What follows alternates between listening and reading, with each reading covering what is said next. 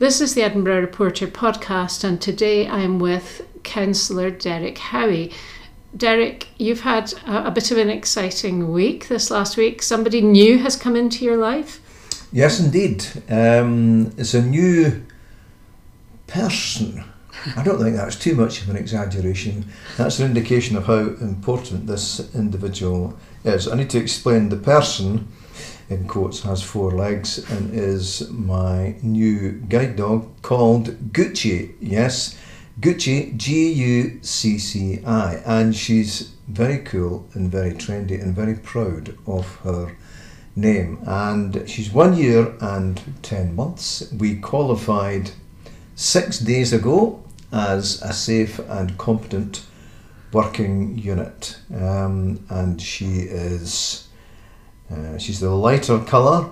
She, her mum and dad were um, both uh, that lighter golden colour. And she's a cross between a lab and a retriever. Most guide dogs uh, are crosses these days, and that's a very common cross. So that's they're not they're not ped well they are pedigree, but they're cross pedigree or something. Yes, they get they try and mix it. I think it's better for their health, and also they try to get the best out of the different breeds. So, she's, so we're here in your office, and Derek she has a beautiful new bed with stars on. I mean, you obviously explaining and extolling her position in your life. Yes. And at the moment, you know, you're you're relaxing in the chair and she's got her head under your feet.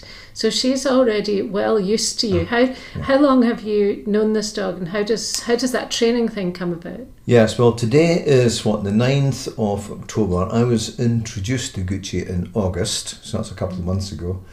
She came to see me uh, twice in August in my flat.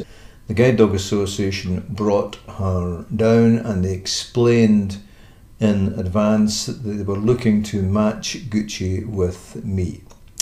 Uh, just to explain, the re-application, because every time you have uh, a new dog that involves an application.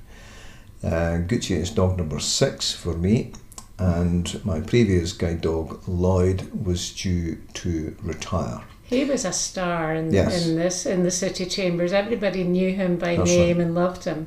And yes. he was black, of course. He was a black. He was a cross lab retriever again, but ah, right. obviously a different colour. Mm. And he was nine. Uh, he's ten next month, in fact. And when they're round about nine, ninth birthday, the process for the next dog begins. That's when the paperwork, all the application paperwork, is done again it's just an update because you know a new dog is needed approximately every eight years or so. And did you take to this dog quickly? Did I? T- oh yes, yes. She's um, well. She, the second visit at home was an overnight. Mm-hmm. And my daughter Hannah was at home with me at the time. She was at home for both uh, visits. And Gucci, uh, particularly on the second visit, was flying round the flat, and it was fun on the laminate flooring, as I'm sure you can imagine. she wasn't allowing uh, any braking at corners, shall oh, we say. So she was skating around skating the place, getting to know it. Uh, loved the balcony. She likes going out onto the balcony and uh, likes to see uh, where the other cats and dogs and birds she has. She has a bit of a feather distraction. That's an official distraction that she has with feathers and birds.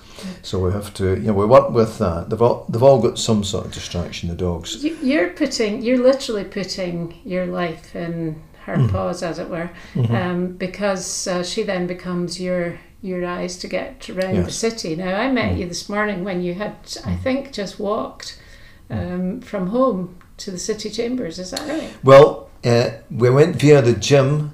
That's important, Phyllis. Just I'll throw that one into the conversation um, because we, we um, I get the the bus. I used to walk everywhere in Edinburgh uh, until a few years ago.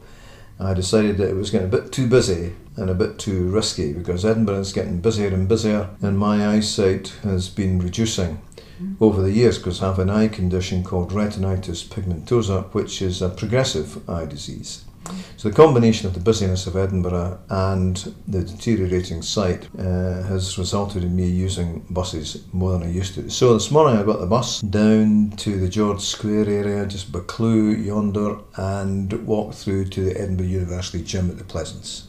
Mm. And I'll be going there for a few years. Did a session which was an hour ish. And what did you do? What do you do with the dog when you're in the gym? The dog takes me around all the different machines in the gym. Oh wow, that's amazing. Aye. and she's fine, and she she just lies beside me when I'm on the machines, and she she's very good at chilling out, and very good at looking cool, and attracts all sorts of attention and comments from other gym users, mm-hmm. staff, uh, and anyone else who happens to be there. Actually, she's she's already a big star and she's only been in the scene a few weeks. Yeah, she's well, she's beautiful, and uh, you know, I wish you all the mm. all the very best with her. I know you were very attached to Lloyd, but I yes. suppose that's my final question. Really, is uh, you know, do you not become too attached to one particular dog and too dependent on them, and then it becomes well, difficult to let go. Mm. Well, it's an important point you raise because the bonding aspect of the um, guide dogs is very, very important actually because the dog really becomes an extension of your left arm. You know, you always want a dog on the left, mm-hmm. and uh, you're together 24 hours a day, literally. And the strength of the bond is, is huge and that's an important part of getting to know another dog and the bonding mm. because you really want that dog to be using its initiative to the maximum in order to make sure that you are uh, safe because that's that's a priority and mm. the priority for the Guide Dog Association is my safety. Obviously, I've got to be competent. I've got to be a competent unit as well, mm. but safety is paramount. Yeah. Tell me then a little about Lloyd. Where where's he off to? Well, Lloyd is away to a couple in Bruntsfield who've been walking him since he was two years old, and I met them at the gym. And they would take him out two or three times a week up Blackford Hill, Observatory Hill, and oh, he would have a real run around. Oh yeah, he would have a great time. Uh-huh. And so they were. The retirement plan was was formulated a year or two ago. On first September. Uh, Lloyd was officially confirmed mm. as uh, adopted by Nick and Lucy. So that's all happened, and Gucci and Lloyd have met. Oh, good. And because I'm still in touch. And and would they go for walks together yes, runs together now? They've already been for one uh, up on the Blackford Hill for about 30 minutes a couple of weeks ago. And Lloyd is he's, he's quite timid. He's quite a gentle sort of soul, is Lloyd and he's quite submissive, and that's quite the opposite of Gucci, who's not submissive at all. She's quite dominant and quite robust in her play. She's a serious player, plays to win, and she was bossing Lloyd around big style for that half hour on Blackford Hill. So Nick and Lucy will take oh, Gucci nice. out on her free runs, uh, along with uh, along with Lloyd.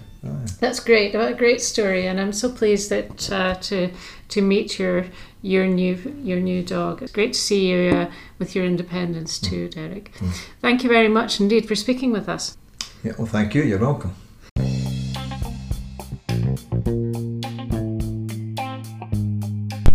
First instalment of a mini series of chats with the council leader. We talked to him for about 40 minutes in all. Rather than try to get you to commit such a long time to listening, we've broken it up into more manageable chunks. Each one will be published online with a written article too on www.theedinburghreporter.co.uk.